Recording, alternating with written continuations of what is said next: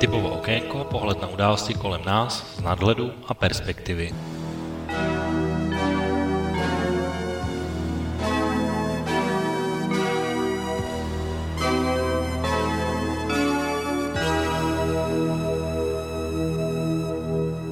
Příjemné páteční odpoledne, vážení posluchači, od mikrofonu a zdraví Intibo začíná další relace Okénko, tentokrát datumem 12. října 2018, ale hned v úvodu musím říct jednu podstatnou informaci. Tahle naší, naše dnešní relace je vlastně první, kterou nevysíláme živě, protože jsme tuhle relaci už přednatočili v podstatě o předchozím víkendu, protože v současné době já jsem od, odstřižený od internetu a nejsem dostupný, takže aby jste měli i relace Okénko ve svém pravidelném čase, tak jsme se s mými hosty rozhodli, že i přesto se nějak dáme dohromady a relaci spolu dohromady dáme. Navíc máme docela dobrý důvod, protože o minulém víkendu se v České republice volilo do komunálních voleb a jedné třetiny setátu. A to je vlastně úplně aktuální téma, které je aktuální v České republice. A v tuhle chvíli, kdy ji natáčíme, tak vlastně je teprve neděle 7. října a oficiální výsledky vlastně jsou staré sotva několik málo hodin, takže to je úplně aktuální věc pro nás. Nicméně nebudu tady komentovat samozřejmě celé volby sám a budu tady mít své dva tradiční hosty, které tady vítám vždycky. A tím prvním je člověk, který žije přímo v Praze, což bylo takové hlavní epicentrum voleb, zejména z pohledu Andreje Babiše, to znamená Marty. Tak Marty, ahoj a vítej zpátky. Ahoj, čau Tybo. Zdravím o tu. Tak, a tím si vlastně tak trochu představil i mého druhého hosta, kterým samozřejmě je Ota a jako druhý spoludiskutující a spolu dnešní komentátor. Tak ahoj o to i tobě. Hezký páteční podvečer a zdravím Martyho i tebe, Intibo. Tak, děkuju. Já vlastně vážím posluchači, protože e, tím, že je relace přednatočená, tak bohužel dnes e, není možné pokládat e, otázky tak jako tradičně, a, takže necháme si to na příště a tam si myslím, že ten prostor bude. A můžeme se pustit vlastně hned do těch debat. Já možná, protože v eh, volby do komunálních voleb a senátní volby jsou v historii a v hierarchii takové let, kdy brané jako ty nejméně důležité, tak pánové, vás takovou jednu společnou otázku na začátek. Jak jsou pro vás důležité komunální volby a senátní volby, pokud se konají ve vašem volebním obodu, důležité pro vás? Tak pro mě letos docela milý, protože eh, samozřejmě já mám tu výhodu, že teda tady máme starostu úplně celkem v pohodě, dostal se do svého třetího období, takže jsem tam hodit jako bez problémů šel. V Senátu jsem tam hodil kandidáta, který ho v podstatě neznám, tam jsem volil tomu partaje, ale, ale jako pro mě ty komunálky, pokud mám to štěstí, že žiju prostě v obci, která je relativně slušně řízená, ten kluk je patriot, znám ho docela dobře, tak jsem to tam hodil, aniž bych o tom přemýšlel, jestli ano nebo ne. Jako je fakt, že v minulosti jsem se toho párkrát nezúčastnil, protože mi to nepřišlo důležitý, ale teď jsem prostě šel a odvolil jsem úplně, úplně asi tak, jak bychom všichni měli. No. Byl jsem ze starostou spokojen a proto jsem mu proto jsem se spolu podílel na prodloužení jeho, nebo na dalším jeho mandátu. Mm-hmm. Takže pro mě důležitý jakoby jsou.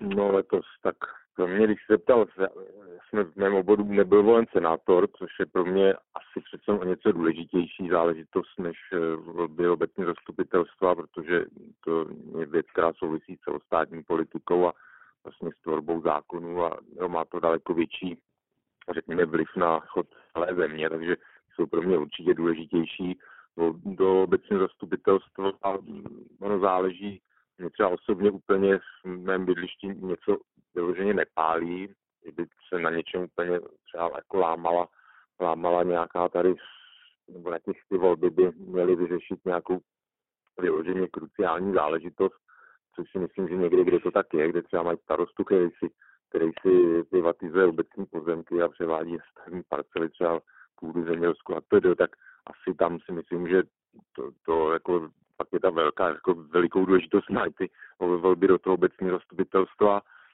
anebo kde je nějaký to volby můžou vlastně suplovat určitý, určité to referendum o důležité otázce, tak eh, to jsem úplně takhle eh, u sebe nepocitoval, a, eh, ale samozřejmě je to věc, která nějak, nějakým způsobem přímo teda ovlivňuje člověka, jak žije, jak je spokojený v tom svém okolí, což si myslím, že zase pro běžné, pro běžné občana je to možná důležitější než právě ta celostátní politika. Já jsem přece takový homopolitikus, takže to vnímám jinak protože z celostátního hlediska opravdu ty komunální volby asi nejméně indikují nějaké změny vlastně nálad voličských preferencí, co se týče e, politiky nějaké jako ideové a tak dále, takové jako té větší politiky, takže řekněme, pro mě jsou asi, asi i tím, že jsem poměrně relativně spokojený s tím, jak funguje, funguje moje obec nebo město, nic mě vyloženě netrápí, takže samozřejmě volil jsem, vybral jsem ze dvou, namíchal jsem to ze dvou kandidátek vlastně ty, ty hlasy a nějak jsem to vyloženě jako neprožíval. Mm-hmm. Tak já vlastně bych začal asi protože komunálních voleb tam hrozně záleželo právě na té lokalitě, ale já bych začal asi spíše tím senátem, protože tam za 14 dní bude ještě v 25 dalších obvodech a bude vlastně druhé kolo, takže tam to ještě zdaleka není uzavřeno. A zdaleka nejvyššími sázkami do těchto voleb šla sociální demokracie se 13 senátory. To už dneska víme, že už se samozřejmě ne, nepodaří obhájit, ani nemohlo se podařit obhájit. Ale začal bych vlastně dvěma lidmi, kteří už se v tuhle chvíli senátory stali a kteří vyhráli v prvním kole, což se v České republice stává naprosto výjimečně a napadá mě snad jenom Vladimír Železný, svého času jako generální ředitel TV Nova. A, a to je vlastně vítězství Jiřího Čunka ve Vsetíně a vítězství Jiřího Drahoše na Praze 4. Tak pánové, překvapili vás tato jména, že vyhráli už v prvním kole? To jsem asi bych začal Martyho. Tak uh, nepřekvapilo mě, že vyhráli, ale že to svoukli v prvním kole, uh, mě překvapilo, tak pravdu řekl, protože uh, my jsme trošku tady sledovali toho Drahoše, protože to je bývalý šéf mojí přítelkyně a uh, tam v prezidentských volbách tak jako jsem dostal doporučení volit za Drahoše, což bylo takový, je taková volba ze zoufalství, že jo. A takže tam jsem netušil, že to teda pan profesor svoukne takhle jednoznačně. A ten Čunek, tam by se to, víš co, to je prostě velký jako pragmatik, evidentně na tom Valesku je způsobem oblíbený. On se tenkrát vlastně proslavil těm, tou, tou akcí kontejnery, že jo. Evidentně na něj lidi slyšejí, nezbývá mu, než, ho, než mu gratulovat a hlavně eh, Čunek je jeden z mála lidovců, který je dost jako jednoznačný, takový ten slizoun, jako ten bělobrádek, který ho nelze uchopit. Ten Čunek je v podstatě konzistentní, tenkrát se vyhrabal i z nějakého průšvihu, který nevím, jestli to na něj byl nastrčený, nebo jestli v tom jel, svatý možná není, nechci to soudit. Mm, nezbývá než mu gratulovat, no, prostě evidentně je to dobrý prostě regionální politik. Klobouk dolů. A pan Drahoš viděl z toho, že samozřejmě ta popularita toho prezidentského klání do toho Senátu prostě vynesla celkem jednoznačně. Je to takový ten solidní starý pán, na který ho prostě evidentně lidi slyšejí, že jo. Nemá za sebou žádný obr skandál, vlastně v politice nebyl. Oběma gratuluju. To mi samozřejmě taky. Marty, uh, děkuju. A o to ty jsi byl teda překvapen, nebo jak si díváš na vítězství v prvním kole, pokud se vůbec podaří? To, to nebývá tak často v české politice. No tak je to jako obecně to je poměrně překvapivá věc, když hned někdo v prvním kole kandidát získá přes 50%, byť teda u Jiřího Čunka mě to nepřekvapuje, protože myslím, já nevím, jestli už se mu to v minulosti nepodařilo, anebo minimálně měl k tomu velice našlápnuto. Jo, Takže u něj, u něj mě to úplně nepřekvapuje. Eh, historicky prostě tak víme, jako čím on bodoval. Eh, ani ta kauza v podstatě mu neblížila. Jsem jeden čas poměrně Eh, podrobně sledoval, vím, že s tomu i redaktor České televize, tuším Daniel Bartek, hodně věnoval a v podstatě to jeho vyjadřování eh, jako v průběhu celé té kauzy, jak se to táhlo, tak prostě můj, můj názor je ten, že, eh, že prostě jako pan Čunek pro mě není jako z tohohle hlediska důvěryhodný. Jo. Prostě je to takový, je to něco připomíná teď takové ty, třeba v Americe, jak jsou mýtu a tak dále, takové ty, ty řeči, kde teda z těch mužů občas právě vypadne takový ten prostě jako nějaká, nějaký, nějaká věta, která v podstatě odhalí to ledví toho uvažování člověka. Takže já jsem takový moment právě zažil v souvislosti s tím čunkem, kde jsem si řekl, aha, protože on se jako k některým věcem v podstatě jakoby přiznal s tím, že řekl, no a co, je to normální, nebo jo, takže tohle hlediska prostě já pana Čunka jako za důvěryhodného politika úplně nepovažuju. E, ta jeho popularita, nevím, no, souvisí, že tak jakože údajně vyřešil romskou problematiku ve Stětíně, e, nákupy nějakých unimog, buněk pro Romy a tak dále, tak no, je to prostě na tom Valašsku zřejmě mají takové jako typy, typy politiků v oblibě, nevím, jak řídil město v Setín celkově, prostě jak to město vypadá a tak dále, jak hospodaří a to tam možná asi ta, ta jeho stopa je jako kladná, tak proto má takovou popularitu, takže mě, mě to úplně nepřekvapilo a jinak já s mnoha názory i nesouzním, on, on je v rámci vlastně KDU ČSL je jako byl to kandidát na předsedu, ale myslím si, že je to takový e, politik, který je někdy na půl cesty jako k tomu Okamurovi, jo. takže prostě já ho úplně jako brát nemůžu z toho důvodu. Takže to je co se týče pana Čunka. E, co se týče pana Drahoše, překvapení, no asi není, jo. kdyby kandidoval někde mimo Prahu, tak asi by to určitě překvapení mohlo být. E, tam bylo pikantní, že proti němu kandidovala profesorka Siková, že tam byla taková osobní animozita, mezi nimi, tak ta prohrála, když teda postoupila do druhého kola, získala jenom 13%, tak pro ní to musí být asi velice hořké a možná i nevím, kdy ona přesně změnila barvy ČSSD na ano, to je jako asi další důležitá věc, kterou stojí za to podotknout, asi nějaká ta osobní ambice a snaha e, prostě udělat všechno možné, aby jako panu Draušovi ho buď porazil nebo aspoň zkomplikoval cestu, tak asi i teda jí vedla tady k té změně stranických barev, nebo já nevím, byla ve straně nebo jenom nominovaná, nebo kandidovala za tu stranu, nebo pod, pod té strany, být nevím členkou, přiznám, že ani nevím. Ale jinak prostě pan Dalš, on se to ukazuje, že i pan Hilšer a Pavel Fischer, kandidáti do prezidentských voleb, tak si vedli velice dobře, tam taky se to Hilšer téměř získal 50%, což to, to je pro mě větší překvapení, že Marek Hilšer získal tolik hlasů, než že pan Drauš získal 53 necelých. A jsem zvědavý teda na druhé kolo, protože samozřejmě pan Drauš celostátně získal dá se 50%, celé republice v prezidentských volbách, takže v Praze by člověk řekl, že dostal jenom 50, 2,6, jakože v podstatě je málo, ale já si myslím, že v tom eh, druhém kole se to zhodnotí a že tam to číslo bude už tak jako asi odpovídat tomu, čem, co by člověk očekával eh, té kandidatury v Praze. Počkej, počkej, tam asi si možná nerozumíme. Tam to už je hotovo. On už je zvolen. Paní Sikování jo, tak... Postoupila. Eh, pardon, omlouvám se. jsem to jsem už byl myšlenkou napřed. Takže ano, on postoupil takhle, ale chtěl jsem říct, že kdyby bylo takhle jako podmíněně, kdyby byl v druhém kole, tak si myslím, že v tom druhém kole by vlastně ten výsledek ještě byl samozřejmě mnohem lepší, který by odpovídal nějakému očekávání jako od něj, co, co mohl získat v Praze. Takže pardon, omlouvám se, takže to už se nedozvíme, ale chtěl jsem říct, že v podstatě na Prahu těch 52 něco procent jako není, není nic vlastně eh, překvapivého. No, no vlastně ty prezidentští kandidáti, právě jak si jmenoval, tak vlastně všichni se rozhodli kandidovat do Senátu, ale všichni se zároveň rozhodli kandidovat v Praze. Tak a, a zároveň ale všichni uspěli teda v tom prvním kole výrazně kolem 40% nebo víc. Uh, ale ne, nedegraduje to, že vlastně zvolili takovou sázku na jistotu spíš? Že mohli ten úspěch očekávat zrovna třeba v Praze, pánové Hilšer, Fischer, nebo i Drahoš samozřejmě. Marty. No já si to nemyslím, tak oni, oni zúročili to, že prostě byli po nějakou dlouhou dobu eh, celkem denně v médiích, že jo. A jak ten Fischer, ač s ním úplně nemusím ve všem souhlasit, tak se předved jako slušný rétor, velmi, velmi dobře vystupoval, je vidět, že to prostě člověk z diplomatických služeb. Určitě by této zemi neudělal nikde ostudu a on to prostě zúročil a nakonec vlastně on tam odskočil docela pěkně, že jo a i ten Marek Hilšer prostě vystupoval jako takový prostě kluk, jako fajnový, příjemný, prezentoval se jako prostě s tou svojí hezkou manželkou. Já mám pocit, že na tohle ty lidi slyšejí, nemají za sebou žádný prostě velký malér, ty kluci, evidentně jsou to myslící bytosti, Dokonce ten Hilšer do toho šel sám za sebe úplně, že jo, ten si ani nesvědával podporu, tam mám pocit, že to prostě byl Hilšer senátorem a hotovo. Takže, jako, jako, že úplně osobní kampaň.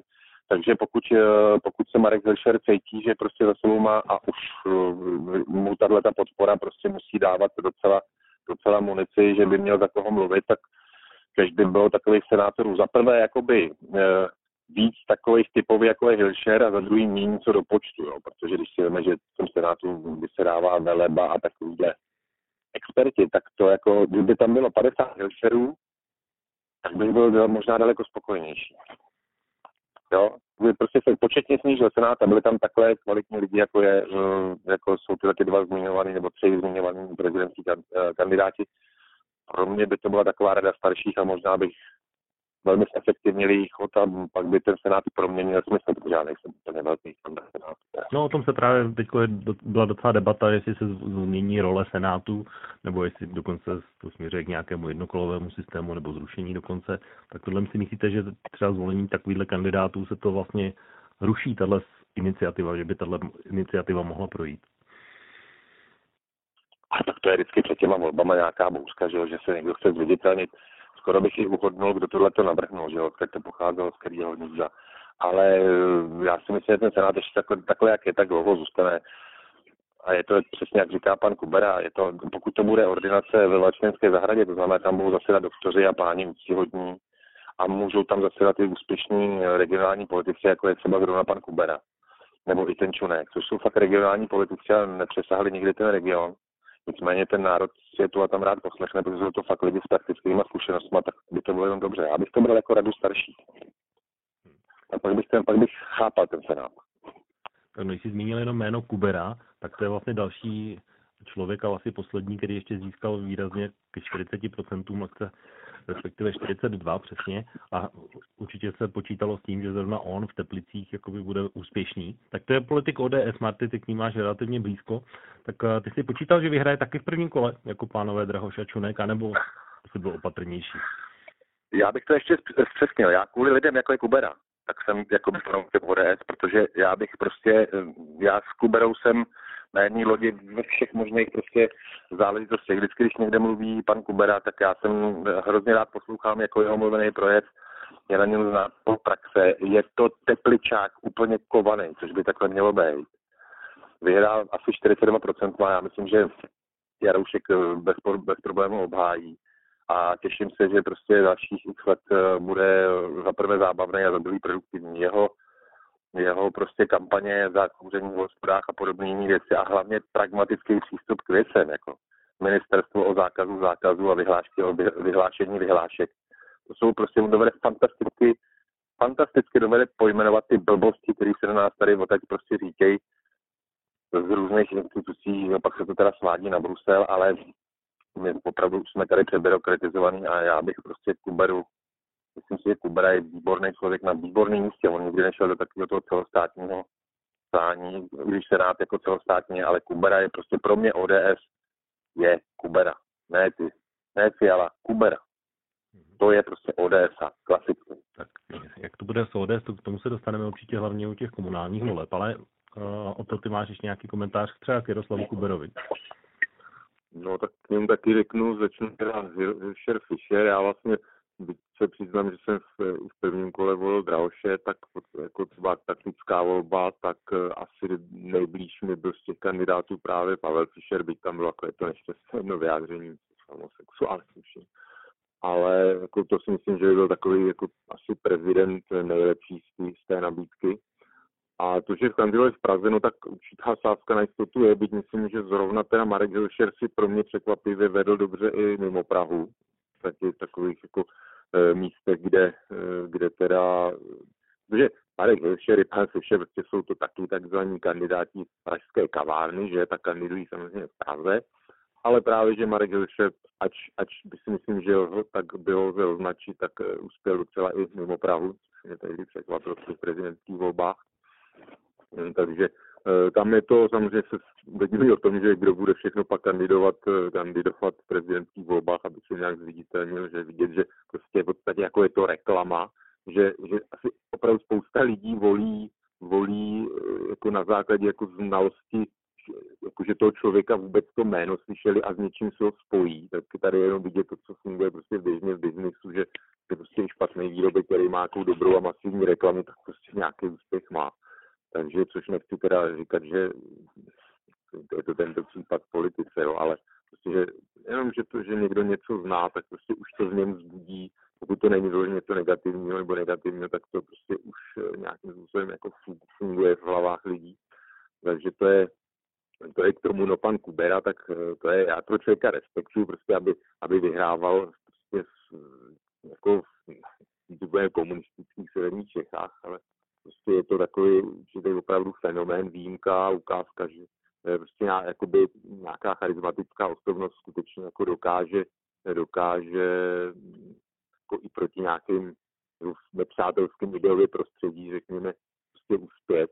Eh, takže já ho respektuju, on zřejmě skutečně za sebou nemá, nemá žádný jako svinstvo, špínu a tak dále, což teda zvláště v těch severních Čechách je, je obdivuhodná věc aspoň teda o ničem nevím a nevím, že by se něco probíral, co tohle týče, A jinak samozřejmě ve spousta věcí s ním nesouhlasím, a zvlášť teda jeho, jeho vyjadřování prostě ty kouření, tak to už je takový folklor, to mě jako rozesměje a, a vždycky jako mi to vede k otázce, jak jako takový člověk, který asi prostě je inteligentní, e, jako má, má nějaké vzdělání a tak dále, tak jak jako může, může vypouštět takový nesmysly, tak no, tak je to takový někdy až připomíná Trumpa trošku, jo, jako v těchto těch věcech. Takže, ale jinak ho respektuju a na, na rozdíl od Trumpa si myslím, že je to jako slušný člověk, jo, tady asi panu Kuberovi. Tak, No, já vlastně, no možná třeba už je to pouza taková, nebo takový, taková značka vlastně, jako by boj Jaroslava Kubery proti kouření. To si myslím, že už je, ale to si, ale nemyslím. To si fakt nemyslím, protože eh, ono to není... To boj ono to, kouření, pardon, jo.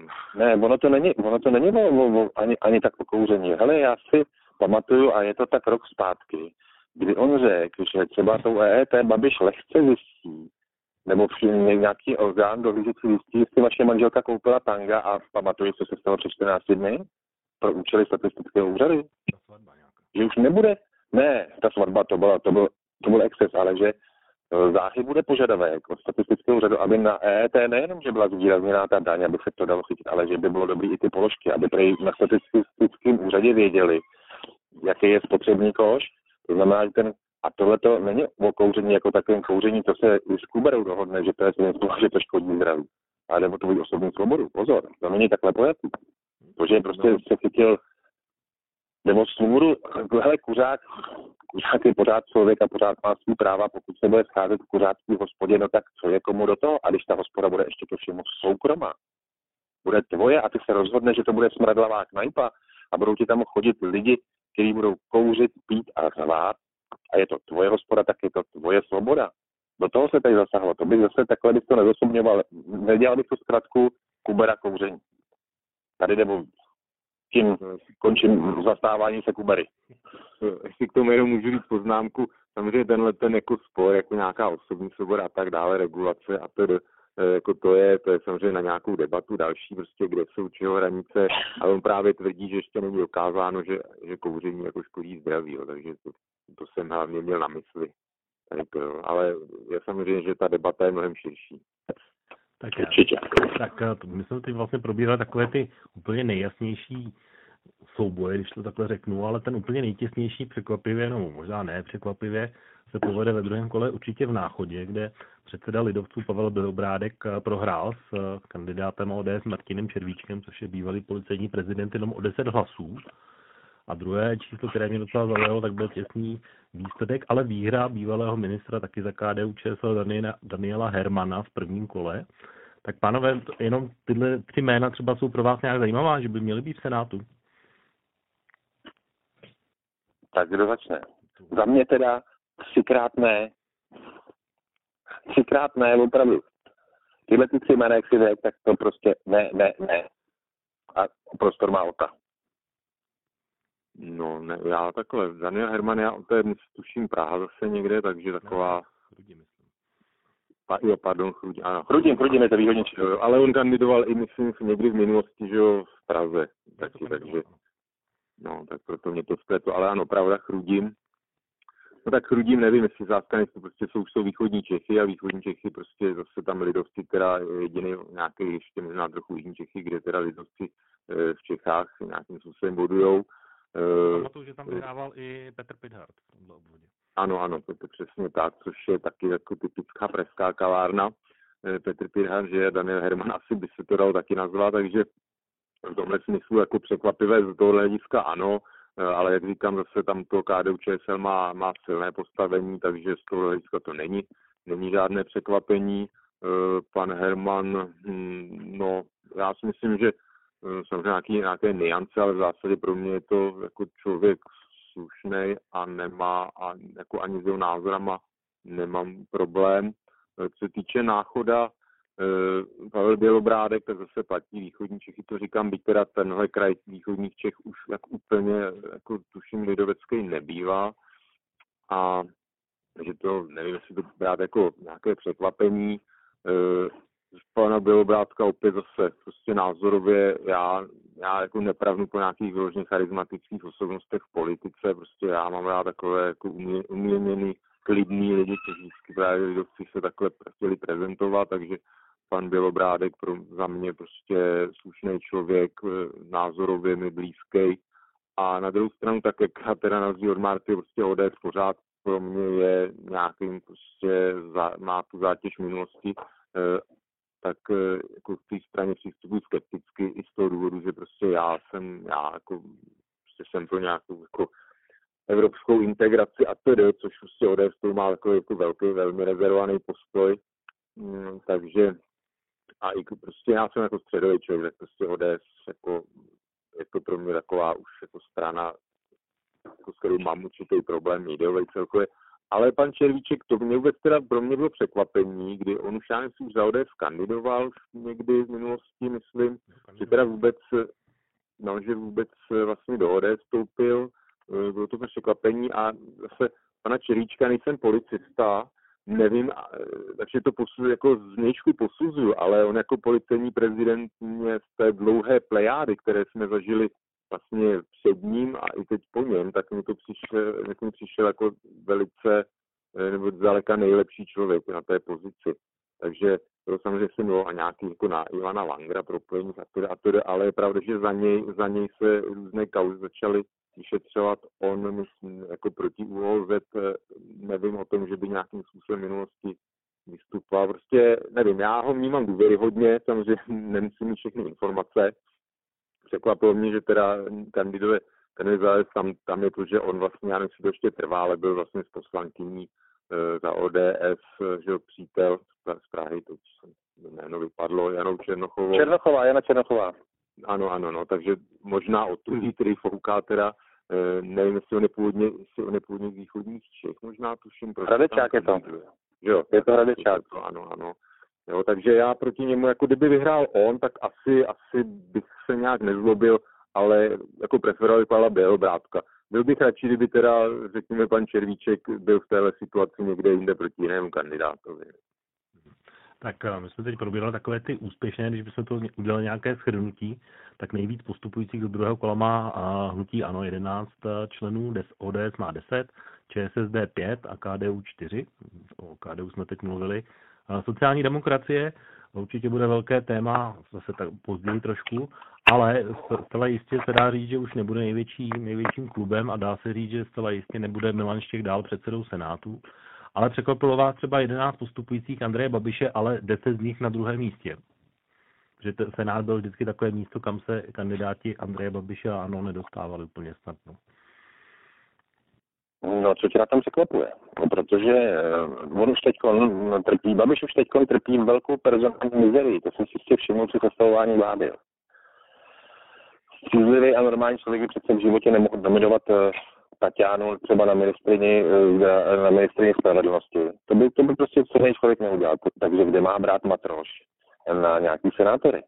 To ty ostatní partaje přece mají náskok, protože přece jenom mají nějakou 30 letou kariéru tomhle združení a tam, takže vygenerují osobnosti. On ne, zaprvé ve straně, která je jednoho muže. V životě nemůžeš vygenerovat další nějaký silný osobnosti, protože sám velký šéf by je nesnesl, že jo. Takže já si prostě nedivím, že, že v Senátu to není zrovna Babišovo, to je, tak, tak to není nic, co by mě překvapilo. Nevidím na tom nic. Ty ostatní strany samozřejmě to, že propadne sociální demokracie, se za poslední dobu dalo čekat, protože taky bohužel nic nepředvedli a ty ostatní si myslím, že jsou celkem solidně na svých. Nebo že mají to, co docílili toho, čeho docílit chtěli.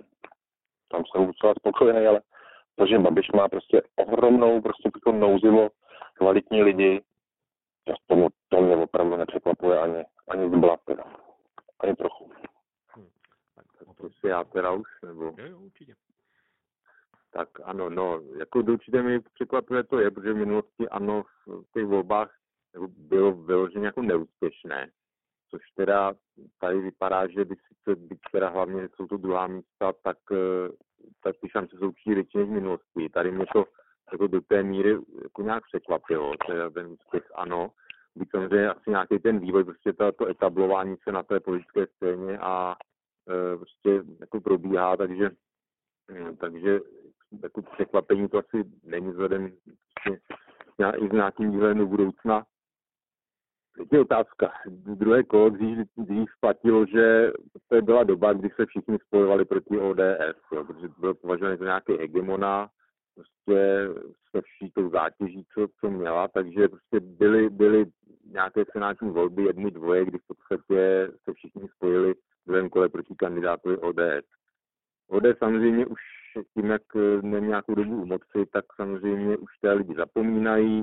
Neříkám, že se v ODS jako nic jaksi k dobrému nestalo, stalo a je teda otázka, do jaké míry tohle je pryč a v tom druhém kole bude fungovat všichni proti někomu, tak jestli to všichni proti někomu bude proti ANO anebo proti ODS, tak já si myslím, že ten asi bude fungovat i to vyvažování a tak dále. Ano, totiž i tím třeba říct, že v tom druhém kole je ta volební čas mnohem nižší, ještě zase než v tom prvním kole a chodí takový ty už jako vyloženě politicky založení lidé, kteří tu politiku sledují a samozřejmě jsou vnímavější a myslím, že jako mezi nimi je eh, mezi nimi je jako daleko větší jaksi odpor ano, jo, než mezi nějakou jako průměrnou širší populací. Takže myslím, že může zafungovat tohle. Nevím přesně, jak ty souboje jsou, jako kde je ano proti ODS, tak tam to bude vůbec zajímavé.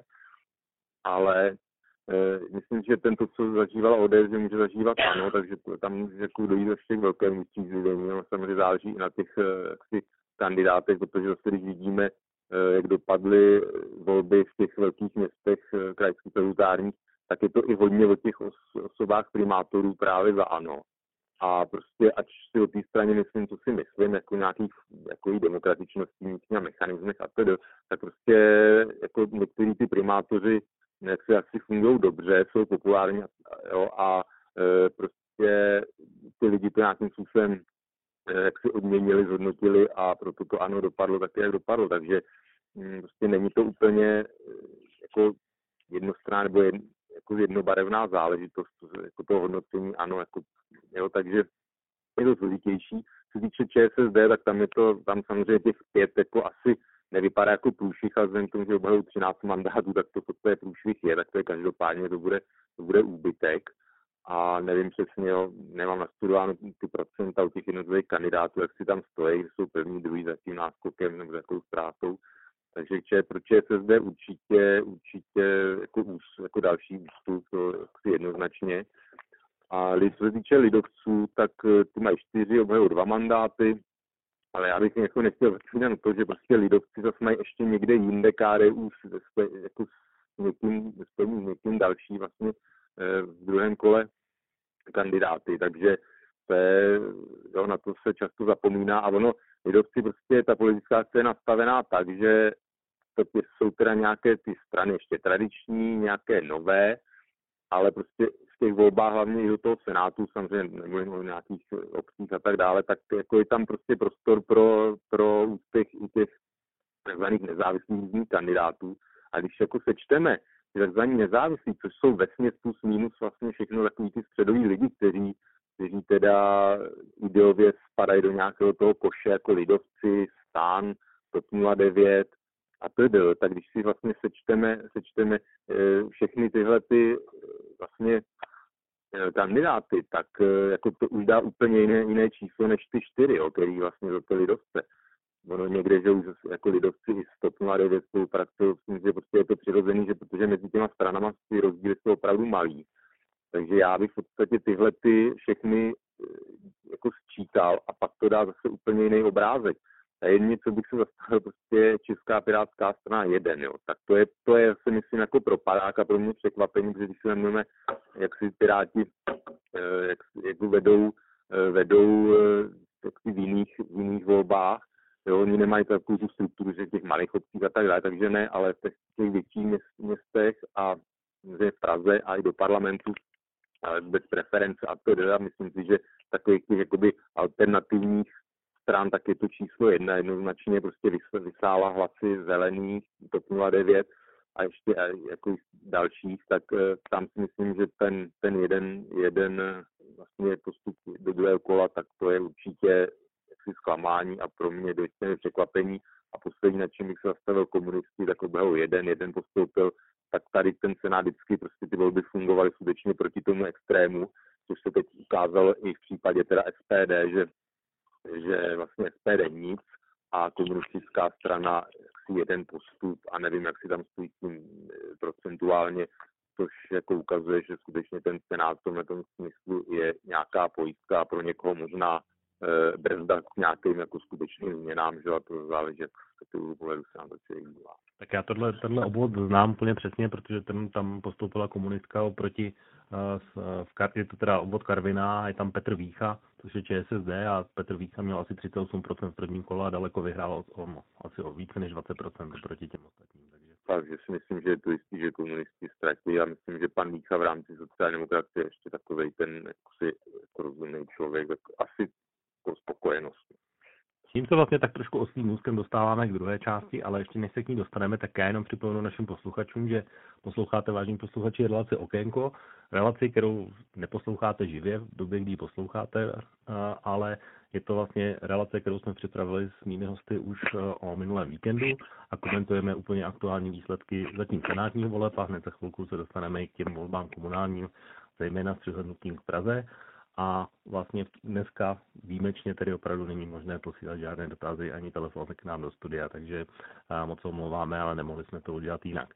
No, pánové, jenom když tedy už jsme probrali víceméně vítěze a úspěšné, tak pojďme se podívat i na tu stranu těch neúspěšných a minimálně v Senátu bylo spousta řekněme, velmi známých a řekněme zajímavých jmén, která ale neuspěla. Já bych začal asi u dvojce uh, David Rád a Jiří Paroubek to byla taková snaha vlastně těch dvou pánů se nějakým způsobem vrátit zpátky do politiky, ale oba dva vlastně neuspěli a Jiří Paroubek kvůli tomu dokonce kandidoval v Ostravě a porazil pouze Martina Konvičku. Tak jak byste hodnotili vlastně tuhle snahu a jestli byla vlastně vůbec možná, že by mohli uspět pánové? Jestli tam byla nějaká šance, nebo to bylo ztracené už dopředu? Martin. Tak já si myslím, že Eh, já nevím, kdo tomu tomu věřit, jako to je relikt ale Jirka Paroubek a to teda zrovna mám to štěstí, nebo v životě jsem s tím přicházel jakoby profesně do styku. To je fakt jako relikt. Já teda málo kdy, málo kdy moc jako jsem na jedné lodi s Kalouskem, jo. Ale jak tenkrát řekl, to je prostě relikt beksklácko kolotočářského prostředí, tak to ten Kalousek nemohl jakoby vůbec to nemohl pojmenovat líp a jeho návrat do politiky je prostě nesmysl všech nesmyslů a ten člověk nemá co nabídnout. Ani politicky, ani lidsky nemá co nabídnout, nemá žádnou kvalitu. Je to prostě opravdu relik a jsem rád, že takový lidi už jsou pryč, tím netvrdím, že to je nějak výrazně lepší, ale prostě tohle to opravdu už bylo, to bylo extréma návrat Jirky Paroubka, jemuž asi jeho ostraváci úplně nedobře rozuměli. Zaplať pámu se nestalo David, tam je to jasný, ten prostě udělal všechno pro to, aby, aby si zajistili imunitu, že? protože opravdu hrozí vězení já myslím, že v tom vězení nakonec skončí, když ne takový palbě, jakou mi měřil soud, ale ten jeho pokus, byť byl trapný, tak chápu. Ale prostě si žádný parobky bych opravdu zpátky nechtěla, vůbec se nevím, že neuspěli. To, co by tě na takovém člověku mělo přitahovat, jakoby politicky snad vůbec ne. A i když pomáhá, jako prostě jak ten paroubek vypadá, to je odpudivej puchej, který jenom prská prostě a nemá to hlavu patu. Zaplať pámu, že tohle tam nedopadlo. Tak jestli já teda tomu, no tak tady něco už jenom hovoří o tom to, kde kandidovali, jo, kdy prostě nechali s tím nic společného, tak prostě ta účelovost samozřejmě je jasná. Ale k tomu panu Palukovi, já, jako je třeba vidět, to jemu se povedlo. On prostě obecně považován za charismatického politika. On vlastně vytáhl ČSSD úplně téměř jako dna, jako téměř na výsluní. Byl premiérem prostě, jo, takže ono dneska s odstupem se nám připadá jako nějaká obskurní figurka, ale on byl prostě premiérem České republiky a jen těsně nevyhrál volby. Z doby vlastně po té, co ČSSD byla jako téměř podobné situaci, byť byla jako daleko kratší doba než teďko ta krize, ale jako takové podobné krizi.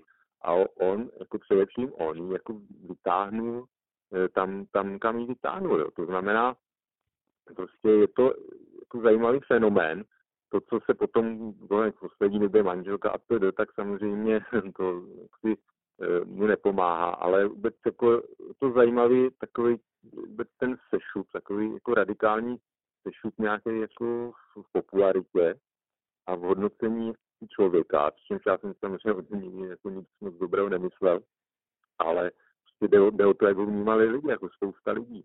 Takže to je, a jak se říká, když dva dělají to tež, není to to tež, protože pro mě třeba rozdíl mezi panem Paroubkem, Rátem a třeba Čunkem jako není až tak velký. A podívejme, podívejme se, jak je pan Čunek prostě úspěšný. Samozřejmě on tam má prostě to, že je starosta a tak dále, tak jako to hraje roli.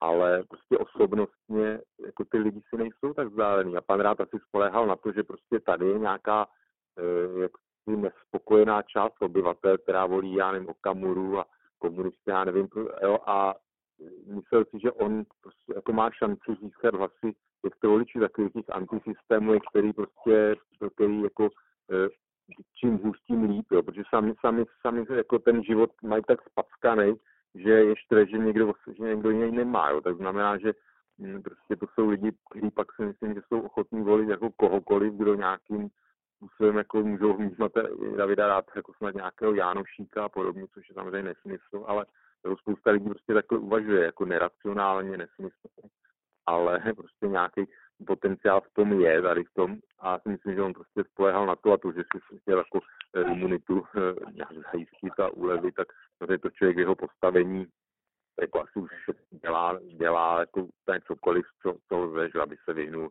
vyhnul jako jinám. No. Takže asi tak. Já bych ještě teda, jestli bych něco mohl, jestli bych něco mohl, jo. Uh, jestli si pamatujete dobu, kdy nastoupil Paroubek, tak za prvé po Špidlovi a po průšvihách tam se to bylo celkem jednoduchý. A za druhý, na čem on se zviditelnil? Zviditelnil se na tom, že zruší poplatky do nemocnic. Do dneška tam ty poplatky chybí. Nakonec se tam vrátil poplatek za pohotovost, rozumím. Ten poplatek byl 30 korun, což je dneska sklenice piva. A všechny tyhle peníze v tom zdravotnictví chybí a on se na tom vytočil. To znamená, že ten jeho elektorát, který prostě 30 korun v nemocnici budu platit u doktora, dneska v suchým triku přebral Okamura, Babiš a Komouši. To znamená, že Paroubek je vyřízený tím, čím před deseti lety exceloval, tak dneska už je vyřízený téma. Nehledě k tomu, že samozřejmě logicky prostě platíš. A jestli mu připadá, že investice do vlastního zdraví není dobrá investice a není schopen a ochoten za to dát jednu sklenici piva, tak je mi toho člověka líto. Ale bohužel má volební právo. Takhle vyrost Paroubek a pak šel dolů těma svýma valérama. Pánové, kdo na to má, že jo, nechodím nikam jako k táboráku. To je typický jazykový vůdce. Tečka, konec Paroubkem.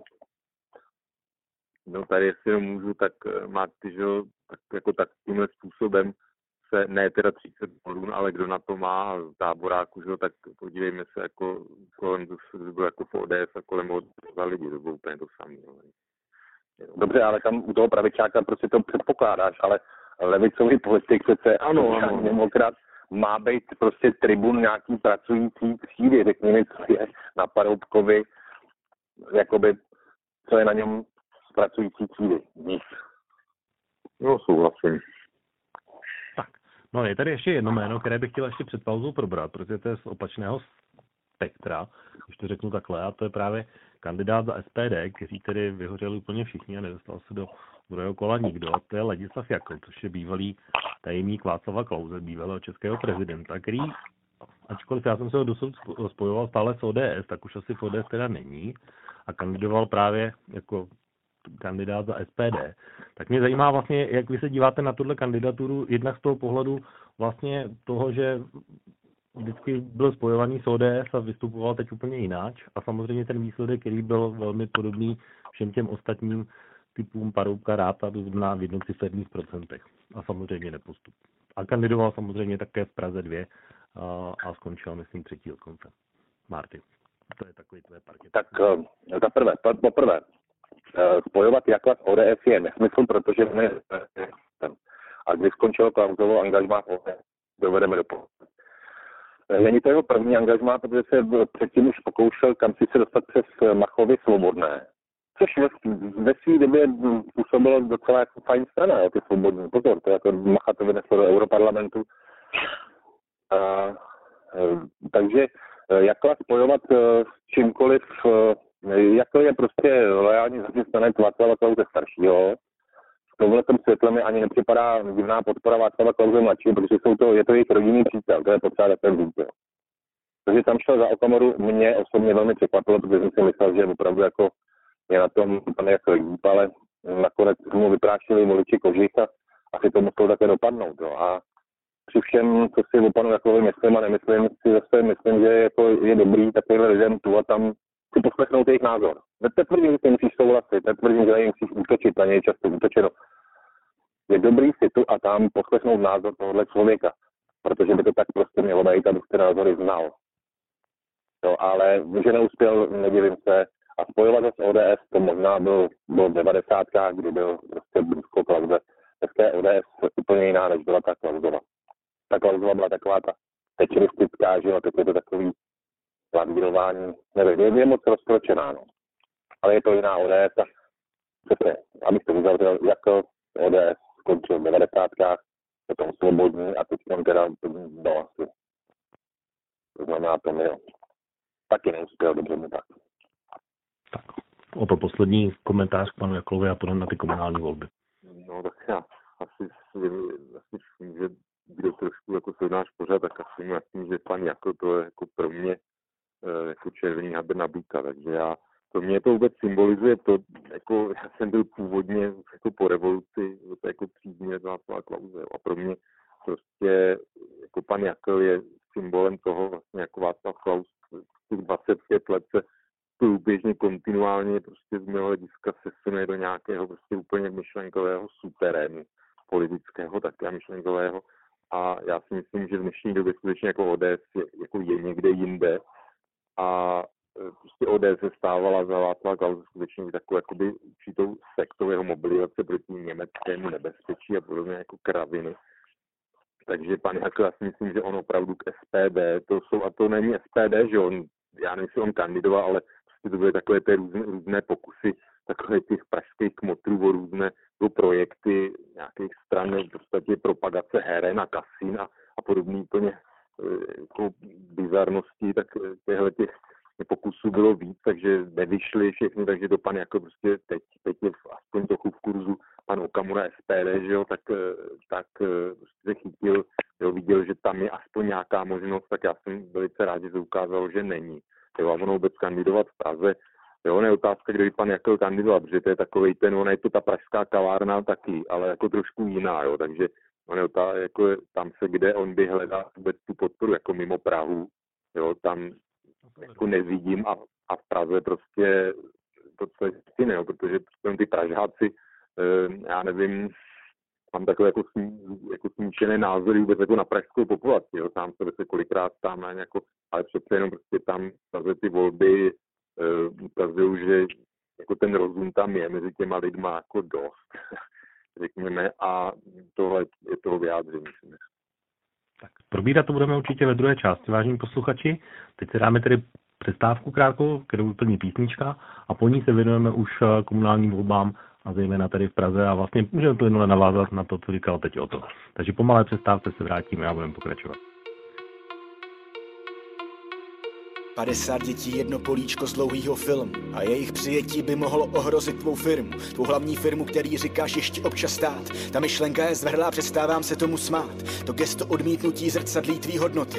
Možná ti David tleskaj, nepřidám se do fronty. Marketing máš pestrej, svý role umíš dobře hrát. Ani s milionem hlasů v zádech nejsi demokrat. Kdyby vítr vánul jinak, tisknul bys ty děti hrudi trendem pevná ruka. Lídra sbírat za ty bludy body. Nemusím být mesiáš, nemusím být ani kovy, abych dětem řekl, kam pak asi ved vedou tyhle schody. Cítím stůta vztek, co nejde nadspat jen do jedný svoky dolů, to jde rychle. Zpět se dostat trvá roky a když už tak horlivě chceš pomáhat lidem tam venku. Přibal ovčáčka s okamurou ke kontingentu. Spí v hotelu Adlon ke kafi zlatý lžičky Společnost se baví, číšník zapaluje svíčky. Za pár let některý z nich čekají v bídě na transport. Jejiny se vrací, i tohle jednou začalo. Spí v hotelu Adlon ke kafi zlatý lžičky Společnost se baví, číšník zapaluje svíčky. Kdyby je nenapadlo, co se může stát Když dají šanci demagogům, co umí tak lhát. Je otázka, kdo teď vykonává prezidentskou funkci, teda jestli funkce neznamená dostat další funkci. Mohlo se dostat role státníka být druhý Masaryk. Místo toho sledujem, jak jednu padá Titanic. Z tvýho odkazu zbyde, že zdal fašounům první slovo. S Babišem jednou zmizíte, co ale přijde potom. To jsou ty úvahy, který mě trápí. Blíží se stíny, co dřív byly v dále. Lidech postižených válkou vidíme hned teroristy. Za strach nakoupil si hlasy pro sebe a svoje krysy. Tak moc servete za silný národní stát ztráty, až byste je obehnali osnatými dráty. Moc dobře víte, že v lidech vězí úzkost a obavy. Proč byste je mírnili, plynou z nich prachy do strany. Sedí na vás označení obchodníci se strachem. Vaše preference rostou s každým dalším poplachem. Spí v hotelu Adlon ke kafi zlatý lžičky. Společnost se baví, číšník zapaluje svíčky. Za pár let některý z nich čekají v pítě na transport. Jejiny se vrací,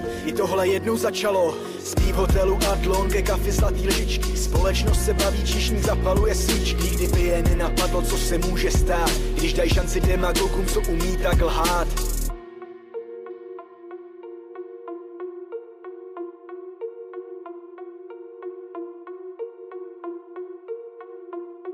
Desítky let bez války v Evropě nám už nestačí, to populisti budou zas o nějaký hlas pak bohatší. Zvedni svoji hlavu, vidíš, to jsou oči lháře, nebyli si jistý, vymysleli sluníčkáře. Pojďme k otázce, co vlastně definuje člověka, hranice a krev, či jak se v těžké chvíli zachoval. Já svou odpověď už dávno našel, ale víš ty, když z nenávistných fake news živíš svoje vlastní pocity. pocity. v hotelu Adlon ke kafe zlatý lžičky, společnost se baví, číšník zapaluje svíčky. Za pár let některý z nich čekají pítě na transport, jejiny se vrací, i toho tohle jednou začalo. Spí v hotelu Adlon ke kafi zlatý lžičky Společnost se baví, čišní zapaluje svíčky Kdyby je nenapadlo, co se může stát. Když dají šanci demagogům, co umí tak lhát.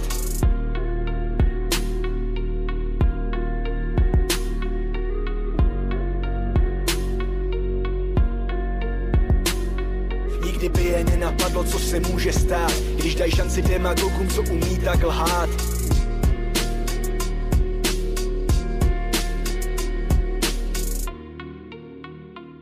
Vážení posluchači, vracíme se zpátky do relace Okénko. Zabýváme se tady dneska komunálními a senátními volbami v České republice, které proběhly o minulém víkendu.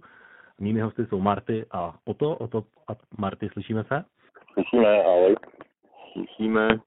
Tak, můžeme pokračovat. My jsme vlastně skončili uh, u Ladislava Jakla ODS. A tady vlastně, když se podíváme teď na ty komunální volby, tak uh, vnímali jste komunální volby jako hlavně souboj o Prahu, anebo jste to vnímali i jinak z jiného pohledu, že jde o Českou republiku? A vlastně tón tohohle učil vlastně to, že si jako prioritu uh, Prahu vyjádřil Andrej Babiš a samozřejmě do Prahy dal své největší peníze, co mohl dát. A, a samozřejmě můžeme se bavit teď chviličku o tom, jak vlastně jmenoval svého lídra a podobně a jak si Praze hnutí ano poslední čtyři roky vedlo a na to je vlastně odborník Marty, protože v Praze žije. Tak Marty, jak ty si vnímal vlastně ty letošní volby a speciálně tady, když se podíváme na komunální v Praze, jako člověk, který tam žije? Tak zaprvé jsem teda nepochopil to vytažení z klobouku toho suchlíka. Jo. To je teda opravdu, nevím, kde ho vyhrabal, nevím, jak, jak mohl být tak neprozřivý, jako že si myslel, že tenhle člověk mu vyhraje volby. Nakonec na tu bídu a na tu hrůzu, co tady předvedli, tak 15% je až až. A myslím si, že to prostě všechny ty tři, všechny ty eh, čtyři, hm, co se umístili před nima, tak to prostě bylo přesně o tom dostat ano za jakoukoliv cenu z magistrátu, protože to, co tam v minulých letech napáchala Adriana, tak to fakt už bylo jako hodně přes čáru ta její koalice byla záhy úplně nefunkční, že jo, tam do toho získal mladý Stropnický a děli se tam věci. Ale hlavně ve výsledku ta Praha pět let prostě stagnuje, ale stagnuje děsivě. Je to už viditelný. Pro člověka, který je denně v centru, já jsem v Praze prostě pracovně denně, denně tou Prahou projíždím, protože já vlastně spoustu času trávím v autě, Uh, tak je to prostě znát, speciálně jak jsme se bavili třeba o Libeňském mostu, který já musím denně, my máme firmu v Holešovickém přístavu, že jo, to je něco, co já vídám i ze spoda, protože ho podjíždím. To je devastace, který bydlejí bezdomovci, rozumíš, v celém tom Hlešovickém přístavu, což je mimochodem rajon pana Čižinského, jo, velký hvězdy. Ten má nejvíc bezďáků v Hlešovickém přístavu, jo, jenom by to jako věděl. V těch mostních konstrukcích je prostě mají už normálně zahrádky bezdomovci a to pan Čižinský jako nějak zapomněl mezi své úspěchy zařadit.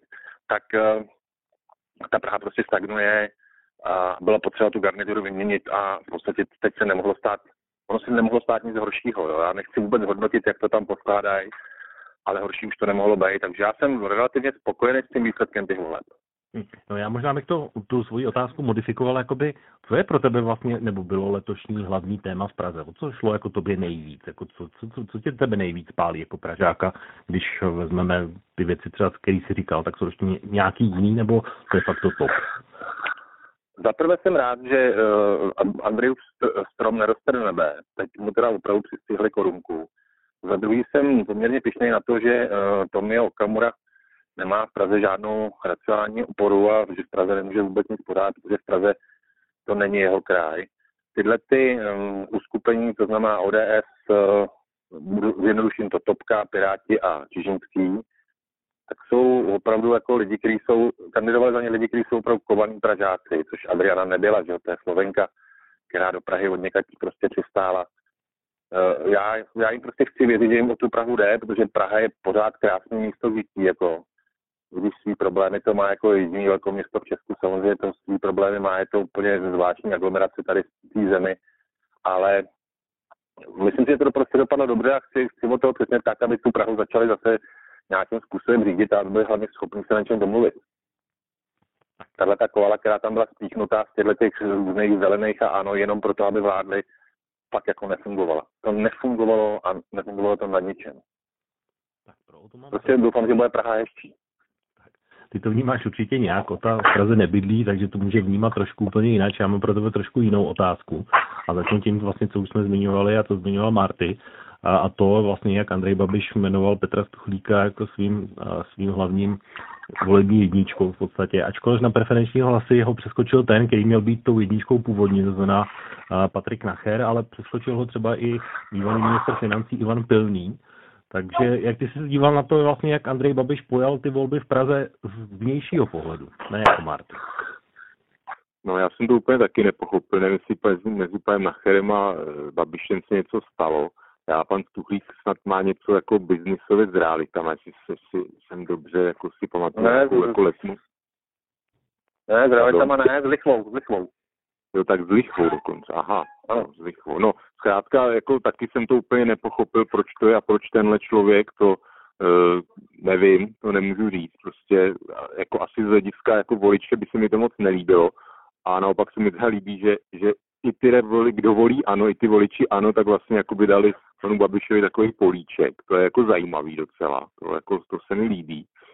Jinak k tomu vládnutí nevím, jo, jako já úplně se k tomu Eh, protože jako v Praze nebydlím, ale denně tam jezdím, ale je pravda, že takovou tu jako pražskou politiku jsem, přiznám se prostě, co, co v podstatě skončil pan, pan Ben, tak jako já už jsem rád za kohokoliv de facto, že tam není pan Ben a vůbec tahle éra, tahle klika a lidi kolem. Takže za eh, svobodu osobně jako nevím, s ním nějaký problém úplně nemám. Eh, prostě ve své době to bylo každopádně zlepšení. A jinak se týče vůbec jako pro Praha, já teda se divím, že Marty, když jako je takový liberál, protože řeší bezdomovce, tak někde v mostní konstrukci, tak je to svoboda, svobodná volba těch lidí, nech brouka žít, nebo nech, jak si, teď, teď mi vypadlo, jak se to říká, nech žít a nechat žít takhle.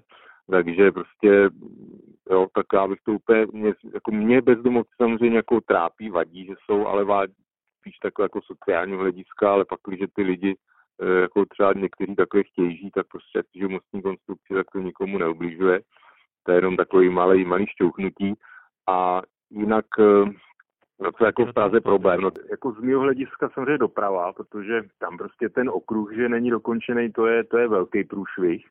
Jo, ne, pak samozřejmě otázka taková ta, nevím jestli teorie, nebo je to potvrzení praxi, že čím víc jakoby se buduje těch dopravních tepen a cest, tak tím víc tu, tu automobilovou dopravu láká, zahušťuje a zvětšuje. Takže to je samozřejmě jako pro mě jako, jako dilema určitý, ale myslím, že ten okruh určitě, určitě by byl potřeba. Já mám, ještě, já mám to štěstí teda, že můžu teda do té Prahy dojíždět a odjíždět takovou jakoby náhradní zadní cestou, že se můžu vyhnout těm hlavním teprám komunikačním, který opravdu to je, to je průšvih, ale samozřejmě je to věc teda volby lidí, protože si myslím, že v Praze prostě tím autem jezdí mraky lidí, kteří by prostě tím autem jezdit nemuseli a byli by za stejný nebo i kratší dobu veřejnou dopravou, ale jenom prostě z nějakého pocitu osobního statusu a, a to prostě tak jako si vozej zadek v autě a e, takže to už pak je zase na nějakou jako filozofickou debatu, když někoho baví, baví teda e, po, popojíždět v autě, já nevím, hodinu, dvě denně, tak eh, samozřejmě to to je věcina a pak samozřejmě bydlení, což to je, myslím si, že to je, to je jako asi úplně největší průšvih v Praze, prostě z různých jako důvodů, e, nějakých jako ekonomických a prostě byrokratických a tak dále, prostě to, co to, tak, tam, kam se dostává nějak jako ceny nemovitostí v Praze, že, tak to už je úplně jako vymklý z nějaký e, jako reality a asi teda by bylo potřeba s tím něco dělat, protože to, to je šílenost. Hm. Tak Marty, chceš ještě reagovat na, na bezdomovce, nebo můžeme jít dál? No jasně, ale poslouchej, tak když jsem takový foto, když jsem takový liberál, jo, ať si bydlej kde chtějí, ale e, otázka je, kde berou na živobytí, to je první věc, jo. E, můžu ti rovnou říct, že kradou, protože každou chvilku tam přijede prostě někdo, víš, jak jsou v Praze takový ty oranžový kola, takový ty, jak můžeš sdílet a potom to necháš někdo u stoupu. No tak no, pro ty si tam každou chvilku někdo dojede, protože bezdomovec samozřejmě nejvíc jsou v tom GPSky. Rozumíš, další věc je hygiena. To už se mě trochu týká, i když jsem liberál. Já se nechci ničím, prostě nechci, nechci prostě chytit nějakou nemoc. A další věc je to, že oni hromadí věci, že oni nemají kam ukládat. Teď před zimou se jim všechno hodí.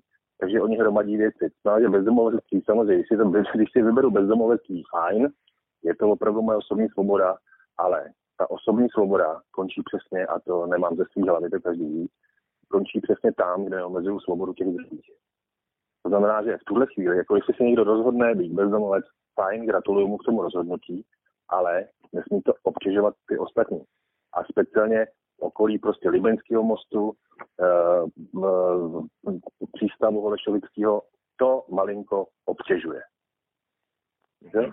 A v zimě v MHD, jestli to zažil, jestli to zažil v MHD a nemáš v zimě rýmu, tak to je fakt jako hukot a dej si jednu celou cestu tramvají a uvidíš tím bych to já jenom prostě tuhle tu problematiku asi jakoby nějak nepersifikoval, nebo jako tu vinu ne, ne. jako na pana Čižinskýho, jo, to si myslím, že jako malinko... Ale mohl to vyřešit, ale mohl, mohl to vyřešit, má je, tam, má je tam určitě, nevím, jak dlouho vládne, mohl se to pokusit nějak řešit.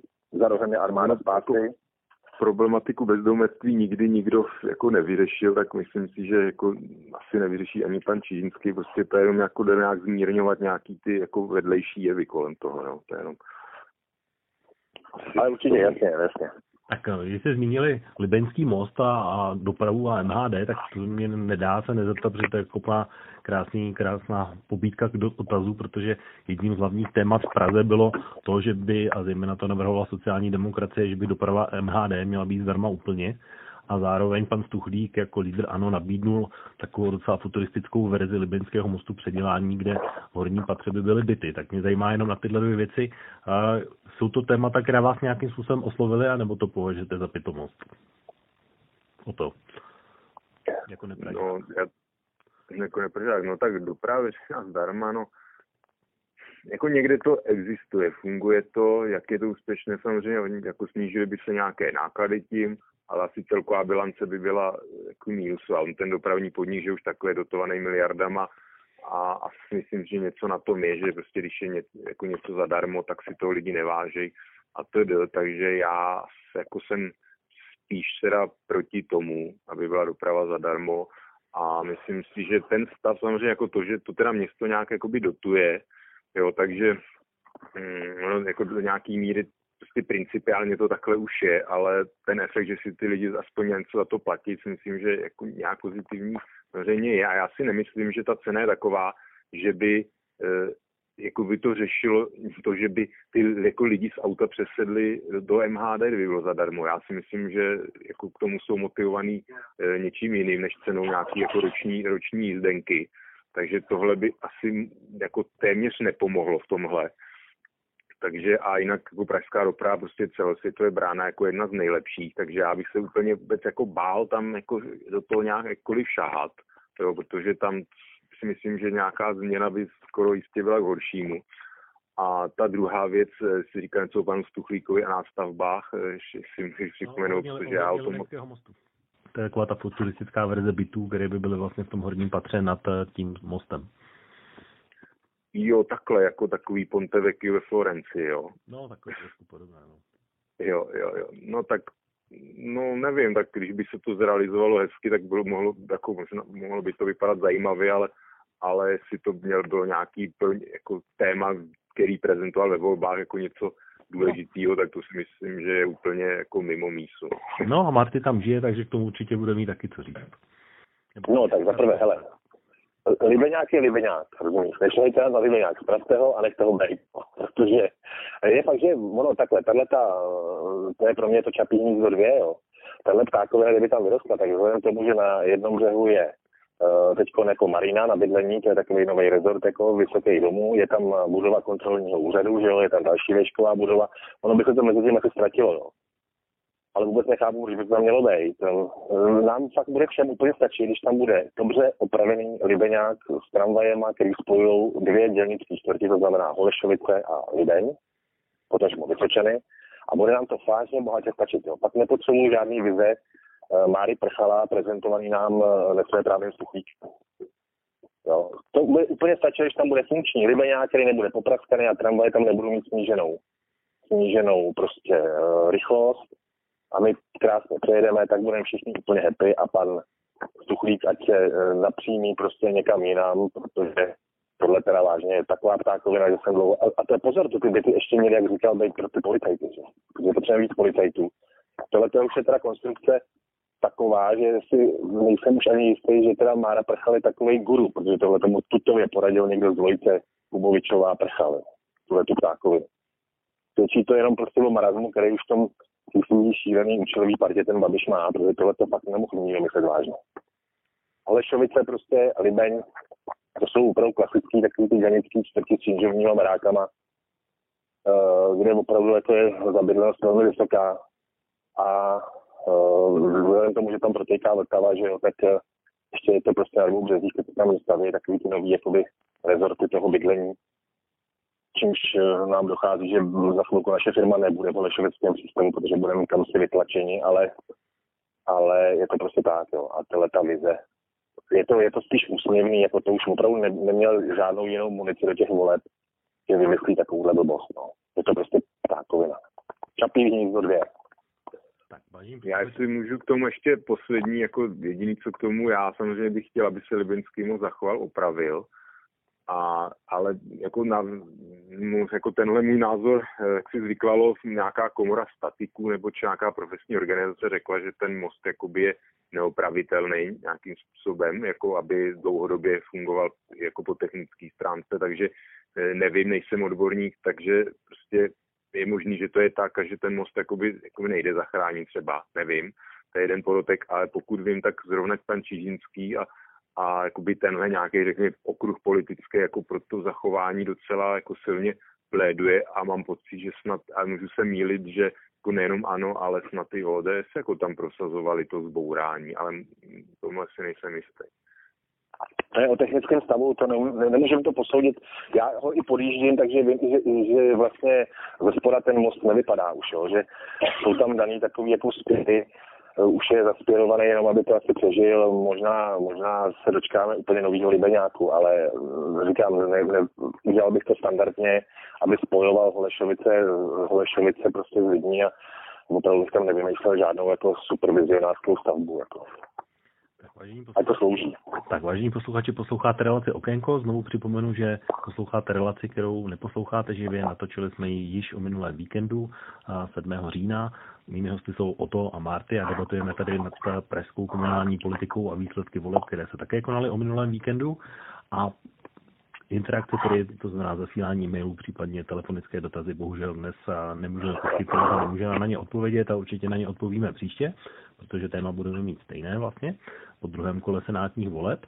A když se teda, možná jsme nezmínili jednu podstatnou věc, vlastně jak ty volby v Praze dopadly.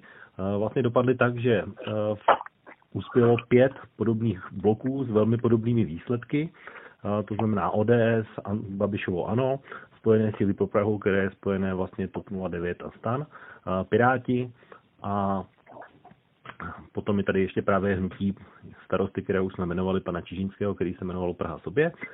A zároveň ale už vlastně během té kampaně, která probíhala v Praze, tak už se vlastně utvořily různé animozity, které vlastně už nějakým způsobem rozdaly karty pro to budoucí eh, vyjednávání. A, takže například třeba ODS šla velmi tvrdě proti Pirátům a zejména v jejím konci tam byla taková velmi tvrdá kampaň právě oproti pořádek a oproti anarchii. Naopak vlastně naopak Piráti měli takové heslo na Prahu změny, což bylo docela takové vtipné. Pan Čižínský samozřejmě díky animozitám uči ODS řekl, že ODS spolupracovat nebude. A pak ještě samozřejmě tady byla taková velmi tvrdá kampaň mezi SPD a Piráty ohledně ničení billboardů a podobně. Nicméně jenom o těsné asi 0,7% vyhrála ODS ve volbách, což se stalo asi po hodně dlouhé době. A asi to bude vidět Marty. Ale protože eh, já chci probrat i tu ODS a už jsou také věci, na které jsme narazili v té první části, tak eh, Marty, ty vidíš, protože eh, Petr Fiala jako předseda ODS po volbách řekl, že ODS je alternativa k ANO i různým populistům a extrémistům. Nicméně vypadalo to tak, že pokud by ODS mohla vládnout ve volbách nebo po volbách v Praze jako vítěz, tak jediný partner, který mu zbyl, tak by bylo hnutí ANO což samozřejmě nestane vzhledem k těm výsledkům, takže tahle dvojice fungovat eh, na magistrátu pravděpodobně nebude. Ale moje, otázka o eh, Marty je, je to vlastně ODS v Praze v tuhle chvíli Jednak si postavila teda pana Bohuslava Svobodu a Alexandru Udženia do jako volební tandem a měla tam takové heslo splníme vaše očekávání, což může být taková velmi neblahá slovní hříčka. Ale moje otázka je, je to vlastně ještě taková ta Janouškovsko-Bémová partaj, anebo už je to vlastně vítězství Petra Fialy nebo Václava Klauze mladšího, nebo co je vlastně pražská ODS dneska pro tebe? Ale eh, já osobně třeba nemám vůbec žádný problém s, eh, s paní Geniou. Vůbec žádný. Dokonce jsme se asi dvakrát viděli na nějakém, když to bylo kolem EET, takový ty schůzky různý, to jsme se dvakrát, eh, dvakrát potkali a je to velmi šarmantní dáma celkem v pohodě, jako její, její mluvený projev je mi osobně příjemný. Pan docent Svoboda je všemi respektovaný porodník, kde prostě se neustále zvedá nějaký trestní stíhání, který stejně jako v případě paní Parkan vyšumí. Jo. Nic na něj nemá a nemůže být honěný za nějaký svoje politické jakoby tak on už byl rozhodnutí. Odvolání, takže... Osvobozený ne, je to zastavený, je to zastavený akorát, ale prostě to půjde jako, jako s paní Parkanovou, to půjde do nikam, rozumíš? Tam se prostě ukázala síla médií a nějakého konglomerátu prostě těch státních zástupců, který nechci ani pojmenovat ale takže prostě já jsem s tou dvojicí byl relativně spokojený. Jo. A zase si musím říct, jako, že uh, síla těch médií prostě udělala uh, z Pavla Béma, který mu do dneška nikdo ho z ničeho neobvinil a taky ho nikdy nikdo z ničeho neobviní, tak mu prostě jako byla nasazená příhlava. Čímž, čímž nechci tvrdit, že byl jakkoliv svatý, jo, to nechci, ale podívej se, co se do toho Béma všechno v Praze stalo. Dneska se všichni presejí tunelem Blanka, což je gigantická, skvělá stavba, která prostě zachránila spoustu věcí. Já jsem dneska z Holešovic doma fakt za 40 minut, když jdu do banky. To už se nekouří tady z polivky. Takže prostě ono všechno má svít, protože tam ten Ben byl dlouho, za jeho, za jeho vládnutí tam bylo 52%, což se nelíbilo panu Topolánkovi, který o Praze ví asi všechno, protože pochází z Valašska nebo od někať, jo, a je to bývalý lampasák.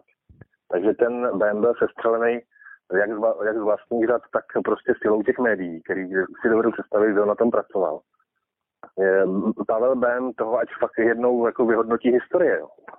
To není jednoznačně jako přišít mu prostě, jako jasně, že Janoušek je lobista, ale kromě České republiky úplně všude je lobista normální férový povolání. Jasně, že to Janoušek nedělá úplně čistě.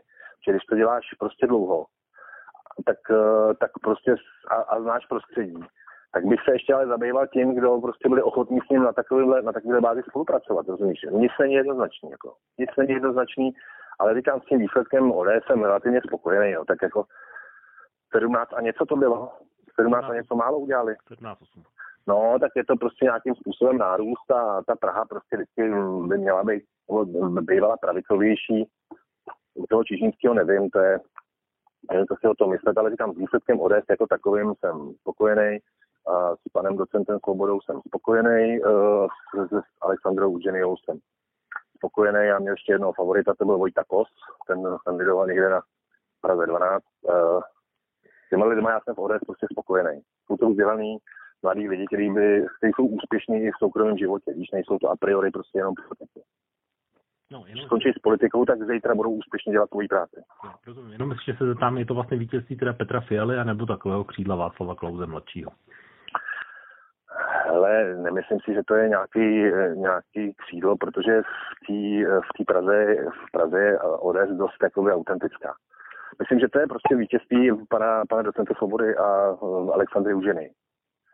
Páně si myslím, ne, ne, zapomněl bych na Filipa Humplíka, na ty, ty všechny osvědčený starosty, kteří to v té Praze už jako ukázali, že to umějí a nedělají to vůbec špatně. Jo? Takže ODS prostě v Praze je něco jiného než ODS eh, kdekoliv jinde. Tak ono V Praze vlastně je to prostě stejná koalice, jiný prostředí. stejná koalice by teoreticky mohla vzniknout i v Brně a pravděpodobně vznikne, protože tam se právě, a o tom se budeme mluvit asi za chvilku, nedomluvili na spojení TOP 09 stran a podobně, takže jenom o těsné procenta se nedostali do, do brněnského magistrátu a díky tomu, že vzniknul vlastně ta koalice a Matěj Holand třeba propadl samozřejmě. Eh, Ale nicméně asi názor na pražskou ODS bude mít otajný, než má Marty, si myslím. No, já si myslím, že pan Svoboda, on tak to bylo prezentováno a uh, vlastně sám řekl, že to v podstatě byl jako, věděl, že je to ten jako záměr, že on jako má být nějaká maska, tvář, fasáda pro ty kšefty, jo, což, což jako já pana Svobodu proti, asi něm, proti němu moc nemám, ale právě, že to vnímám jako fasádu a myslím že prostě ty vazby, ty lidi tam jakoby čekají na tu příležitost, kdy zas eh, budou mít to rozhodující slovo, ty lidi na ně napojený. A to není jako jenom pan Janoušek a muzikář a to jako eh, na Klauzovi a všecko. Prostě to je taková jakoby chobotnice propletená jako různých známostí lobbystů, který, který prostě kdykoliv jsou připraveni, jako když budou mít příležitost, tak si jako ty, ty kšefty tam jako dělat dál. Takže pro mě prostě ODS, jako pražská, že ODS je jiná než to, no já se obávám, že ne, nechci teď mluvit o nějakých severních Čechách a tak dále, ale já dovedu pochopit, že třeba někdo volí starostu v ODS v nějakým třítisícovým městečku, ale ta Praha prostě byť eh, jako není to, to co bylo. Pro mě třeba jako ten, ten eh, jako záznam rozhovoru mezi panem Janouškem a Bérem prostě je všeříkající. To prostě já takhle nechci tu politiku. Jo, a co se stalo, já neříkám, že se, že se i za, za tyhle garnitury něco pozitivního ne, nevybudovalo, jde o to za kolik, jo, vysta Blanka, jo. Takže jako já Blanku taky jezdím No teď už denně nejezdím, jak jsem mluvil, že se bohužel musím vyhybat eh, kvůli té kapacitě zácvami těm hlavním tetnám, což platí pro banku bohužel. Ale eh, jako, jako využívám samozřejmě občas a hodnotím, jako mě to osobně ulevilo dost, jinak ta banka, ale prostě jde o to za kolik a co se udělalo za BMA, no tak jako open card, jo, a eh, jo, prostě ty prodeje, všechno privatizace a pronájmy a to, jako čistička, proč byla zrušena jako stavba čističky, že odpadní hodnový, všecko tohle, eh, voda, voda a tr, a tr, prostě Mimochodem, udělal- mimochodem víš, ale že to není v pravomoci primátora, tyhle ty rozhodnutí. To se přišel BMW a to nebylo v pravomoci primátora, to jenom podotýká. teď nevím, který rozhodnutí, myslíš? Ne, tyhle ty rozhodnutí s čističkama, s vodou a některé privatizace vůbec nebyly v jeho pravomoci. Stalo se to No, jako tak by za BMA, ale nebyla to No. pravomoc. O tom rozhodnout. Tak eh, jakoby, že jo, BM je nějaká jako zosobnění něčeho, ale eh, nejde jako teď o instituci, ale o nějakou politickou garnituru, že jo, která samozřejmě ovlivňuje i ty instituce, teda jiný, který o tom rozhodovali. Ale to, jako, to bychom tady úplně do podrobností zabíhali. A jenom chci říct prostě, že ODS, eh, prostě já tam vidím pořád tohle, takže a v podstatě ale je obrovský úspěch, že jako ta ODS se těžko dostane, dostane asi tam, kde bejvala, protože prostě tohle to, já si myslím, že ty Pražáci jako na to nezapomněli a ten potenciál je ještě nějakou určitě dobu bude omezený.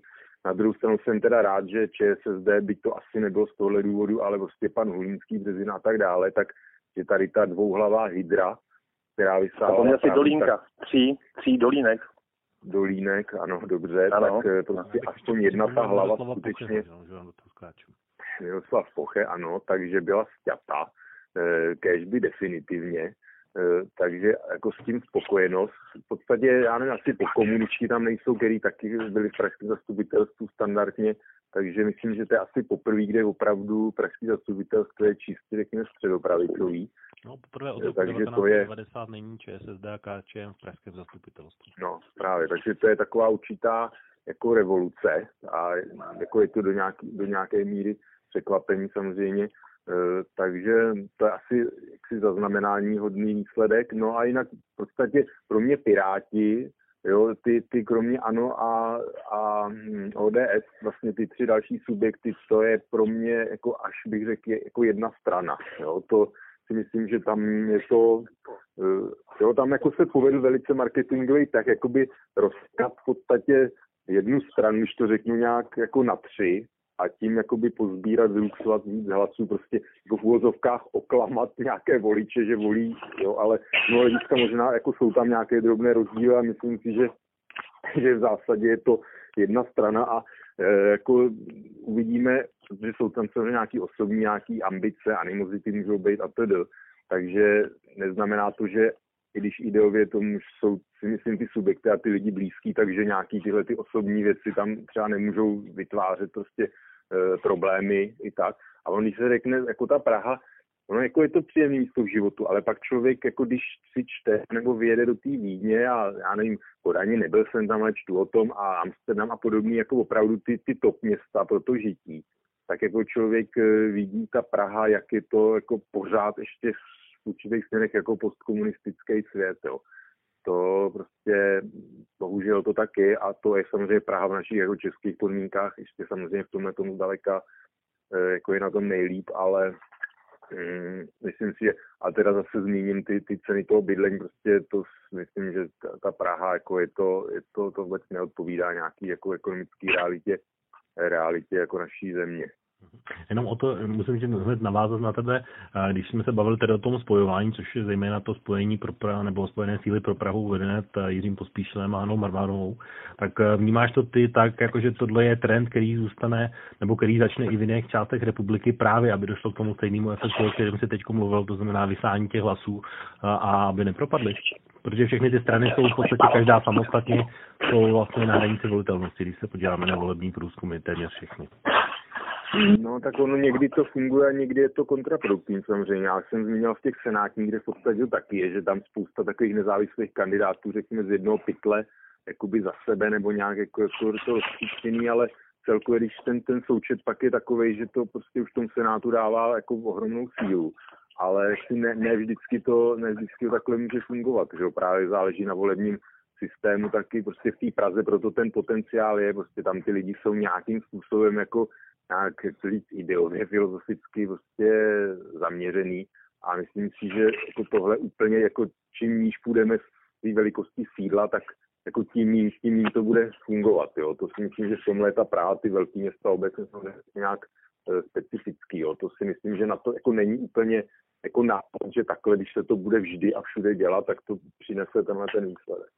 Na Martyho mám trošku jinou otázku. Petr Fiala po volbách, kromě toho výroku, co jsem říkal, že jsou alternativa k ano, říkal, že ODS má naběhnuto na to, aby všechny další volby už vyhrála. Vnímáš ty to tak, že tohle je takový odrazový můstek, respektive další mlník na cestě k tomu, aby ODS skutečně vyhrála příště? Eh, hele, eh, já úplně, já pana Fialu respektuju samozřejmě. Je to člověk, který prostě není s ničím spřažený. Eh, on přišel do ODS, byl zvolený předsedou za podmínek, který si všichni pamatujeme, že jo. To znamená, nedá se mu upřít, že prostě pozvolně ta ODS pod ním jde nahoru.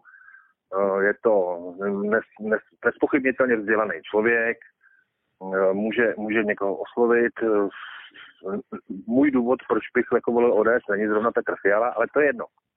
To je jedno. Každopádně si myslím, že to prostě uh, je představitel nějaký, že má ten člověk nějakou svoji vizi a chce ji představovat lidem. To dělá, dělá to většinou velmi sofistikovaně, pokud na to jeho voliči budou slyšet, nebo prostě pokud na to lidi takhle smýšlející budou slyšet, je to jenom dobře. Pokud tady bude jedna solidní pravicová strana, je, tak, eh, tak jsem s tím úplně v pohodě a pokud to pan Fiala chce dělat takhle, jsem s tím úplně v pohodě. Je to jeho styl prostě politiky. Mm, já mu přeju, aby mu ta jeho vize klapla. Mm, nechtěl bych za ní jako ručit životem, ale určitě si myslím, že to je to lepší z té politiky, který teď můžeme nabídnout. Myslím konkrétně Petra Fialu. Když si vemeš takový ty, takový ty ostatní spolky, který v podstatě v těch volbách jako eh, ne moc dobře dopadnou a potom, potom brutálně vydírají, tak je mi, tak je mi tohle to lepší. Jako a dost je mi sympatický, že prostě na té celostátní úrovni uh, ta ODS tím ano do toho nešla. Mm-hmm. To si myslím, to, to hodnotě hodně vysoko, jako, tohle rozhodnutí. Tak já možná, protože čas už se nám opravdu nachyluje, tak bych měl úplně poslední otázku vlastně společnou na vás na oba, když se budeme bavit o Praze. Tak zajímá mě, jestli uh, koho vidíte jako pražského primátora budoucího, který nahradí Adriánu Krnáčovou. A druhé hledisko je, pokud se spojí ty tři subjekty, to znamená Piráti, uh, pan starosta Čižnický a jeho blok, a zároveň Spojené síly pro Prahu reprezentované panem Pospíšilem, jestli to vydrží celé volební období. O to. No, tak eh, pan Pospíšil těžko může být primátor asi expozice europoslanců, bych se musel předpokládám zdát mandátu, že takže to nevím tam, jak, eh, ale asi by to bylo pro nějaké jeho, jak říct, eh, jako ego nebo ne, že by ho vnímal jako nějakou jako takový člověka, ale určitě by to bylo nějaký jako možná v jeho takový vrchol, když ministr je taky samozřejmě velice vysoká funkce spravedlnosti, ale určitě i taková satisfakce vůči ODS. Myslím, že by to pro něj byla, takže asi to vyučovat nedá, byť možná už se k tomu vyjadřoval, nevím, já jako nejsem teď úplně napojený na ty nejčerstvější informační kanály. E, Piráti, já úplně nevím, přiznám se ten lídr, jak, to, jak tam bylo, co je to za člověka, jaké má ambice, vzdělání, všechno.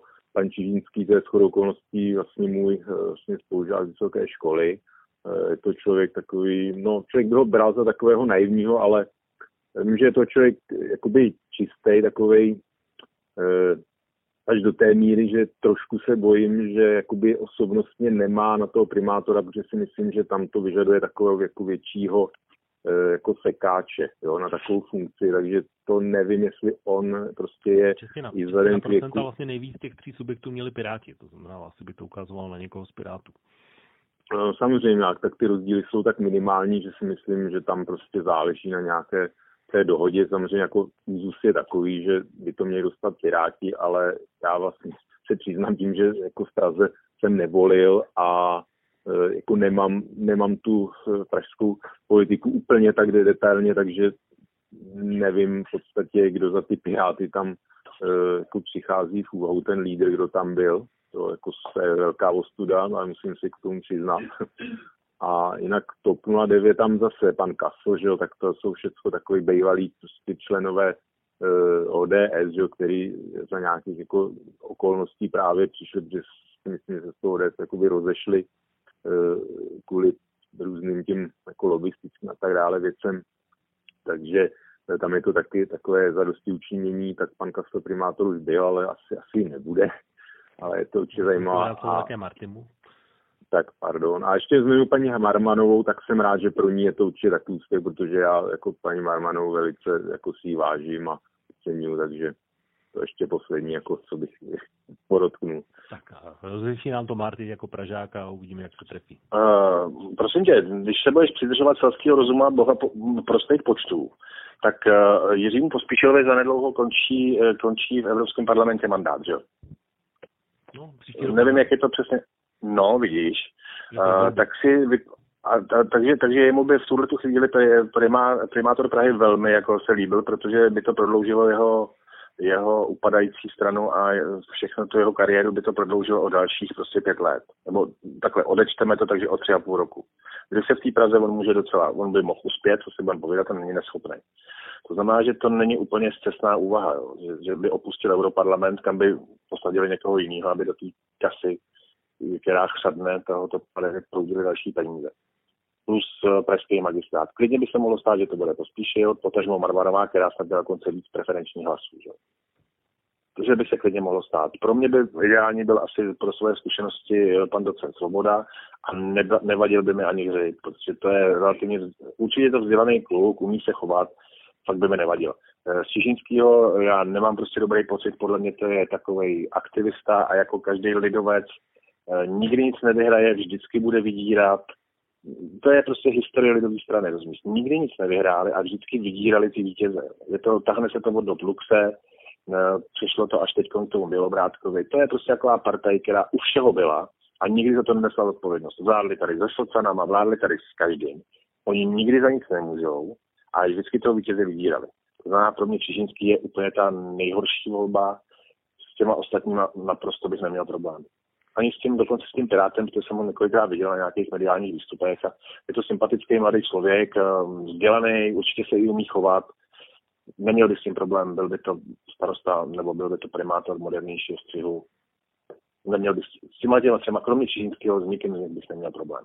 Tak to bylo poslední slovo dnešní relace Okénko. Já vám, pánové, oběma moc děkuju za jednak účast a jednak to, že jsme udělali vlastně relaci v takovém úplně nezvyklém čase. Takže moc vám děkuju a zase se někdy s vámi příště těším na slyšenou. Děkuju Otovi a děkuju Martimu. Tak není zač, ahoj, těším na slyšenou, pardon.